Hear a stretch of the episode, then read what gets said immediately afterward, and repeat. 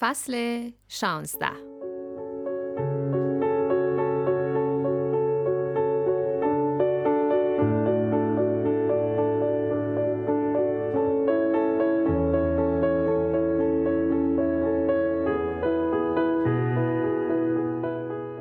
دروازه بزرگ چوبی و دولتی خانه اربابی را هنگام ناشتا آتش زده بودند. وقتی من از باغ بالا آمدم، جماعت بسیاری را در برابر در خانه دیدم که با شگفتی دهانه وامانده هشتی و چارچوب به خاکستر بدل شده دروازه را نگاه می کردند. گلمیخ برنجی و کوبه آهنی در هنوز آویزان نیم سوخته های باقی مانده از در بود. روستاییانی از هر شانزده پارچه آبادی خودمان و حتی از دولت آباد و گلسرا هم آمده بودند تا ببینند چه به روز و روزگار مصدقی شکست خورده آمده است. موضوع مصدقی بودن پدر را همه می دانستند. اوایل شهریور وقتی که علی یاوری را در کنار خندق زاوه کشتند با اینکه قتل او را به مزدوران سلطنت طلب نسبت داده بودند، پدر در همه آبادی های زیر نظر خود نوعی اعضای محلی اعلام کرد و در مسجد سعدآباد آین ختم آبرومندانه ای برایش گرفته بود و خود سخن گفته بود که نامردانی علی یاوری را در حالی که سوار بر اسب از کنار خندق عبور می کرده است با فروکوبیدن تخت سنگی بزرگ بر پشتش سرنگون کرده و مرد و مرکب را به جرفای خندق فرستاده بودند. اما او یار وفادار جبهه دوستان مصدق شخصیتی نبود که نامش از زبان کسی فرو افتادنی باشد. به هر حال بعد از واقعه 28 مرداد به پنج روز نکشیده بود که عوامل کودتا صحنه تصفیه حساب خود را به روستاها کشانده بودند و ظاهرا چند تا لات تربت نشین را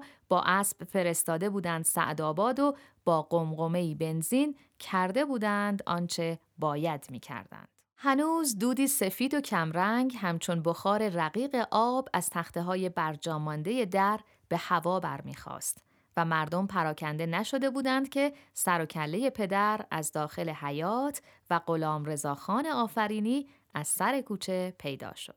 آفرینی شکارچی تیزبین سعدآباد به عنوان پسر عموی مادر هواری کشید که نامردی را می‌بینید اون از یاوری که کشتند و این از شما که بیحرمتی کردند. مردم دیدند، مردم شناختند، دو نفر از های میدان ربات بودند. خیال کردند صورتشان را که پوشاندند کارشان تمام است. نه اینطور نیست. حسابی در کار است. یعنی که باید در کار باشد. هرچه آفرینی جوشی و تند و تیز داد و هوا را انداخته بود پدر خونسرد و آرام از نوار سیاه سوخته چارچوب عبور کرد و آفرینی را بغل کرد که خان آرام بگیر وقتی یاوری را روز روشن می‌کشند و آب از آب تکان نمی‌خورد نباید با ما این عمل را می‌کردند؟ چیز مهمی نیست. از فردا شیر محمد نجار اینجا می نشیند تا در و دروازه را بهتر از آنچه بود بسازد. و بعد به مردم اشاره کرد که پراکنده شوند. پدر در همان حال زمزمه کرد که آتش زدن در این خانه همان چیزی بوده است که از پیش هم قابل پیش بینی بوده است. مردم که پراکنده شدند ما خودمان و آفرینی به درون رفتیم. در بزرگ طویله هم در کنار شعله های در اصلی نیم سوز به نظر می رسید. من به هر دو در نگاه می کردم و تنها شباهتی که در خیالم نقش بست همان آتش زدن خیمه ها بود در تعذیه آشورا که خودم و پدر در شبیه سازی آن نقشی می داشتیم. اما هیچ تصوری از شمرهای پشت صحنه این آتش سوزی در ذهن نداشتم. نه شاه را می شناختم، نه مصدق را.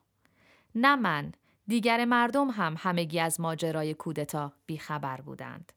و در کل جلگه فقط سه چهار نفر بودند که از راه خواندن و شنیدن معرکه پایتخت را پی می گرفتند. بقیه مردم نه سواد داشتند، نه رابطه داشتند و نه کاری به کار دیگران. پدر من و علی یاوری جز و چه اشتراکی که در سلایق سیاسی داشتند مشاعره ای هم بین آنان در جریان بود. هر دو اهل شعر بودند و مصنوی میخواندند و چیزهایی از شاعران معاصر خود برای یکدیگر نقل می کردند. مادر در واقع نقش یاوری را در رابطه‌ای که با پدر داشت بر نمیتافت و حالا که بعد از این واقعه چشمش به آفرینی افتاده بود زبان به تن پدر گشاده بود که تو چه کار داری که مصدق با شاه چه جنگ و دعوایی با هم دارند؟ ما چرا زندگیمان را توی این گوشه فراموش شده دستخوش هوا و هوس این و آن بکنیم؟ حالا چجوری با این بیابرویی سربلند کنیم؟ مادر در این حال سابقه شازده خانومی زنان فامیل خود را از خاطر نمی برد. او به موقعیت مرحوم سرهنگ عباس علی خان و سرتیب نظر علی خان و ارتباطشان با دربار ناصری دلبستگی هایی داشت. برخلاف پدر که اگرچه خود نوه علی خان میرشکار قاجاریان بود، به حکم شاعر بودنش و به حکم البته شیخ بودنش و به حکم تربیتش در خانواده حاج آخوند نهاد سلطنت را نمی توانست حزم کند. پس در گفتگوهای پدر و مادر این دو گرایش تعیین کننده به نظر می رسید. اما امروز بعد از واقعی آتش زدن در خانه اگر نبود غلام رضاخان آفرینی که مجدانه قضیه را وساطت کند آتش دیگری در درون خانه هم می توانست شعله بگیرد که البته نگرفت. غروب آن روز یازده شهریور سی و دو هر دو خاموش بودند. آتش کنده های در و آتش بگومگوهای درون خانه.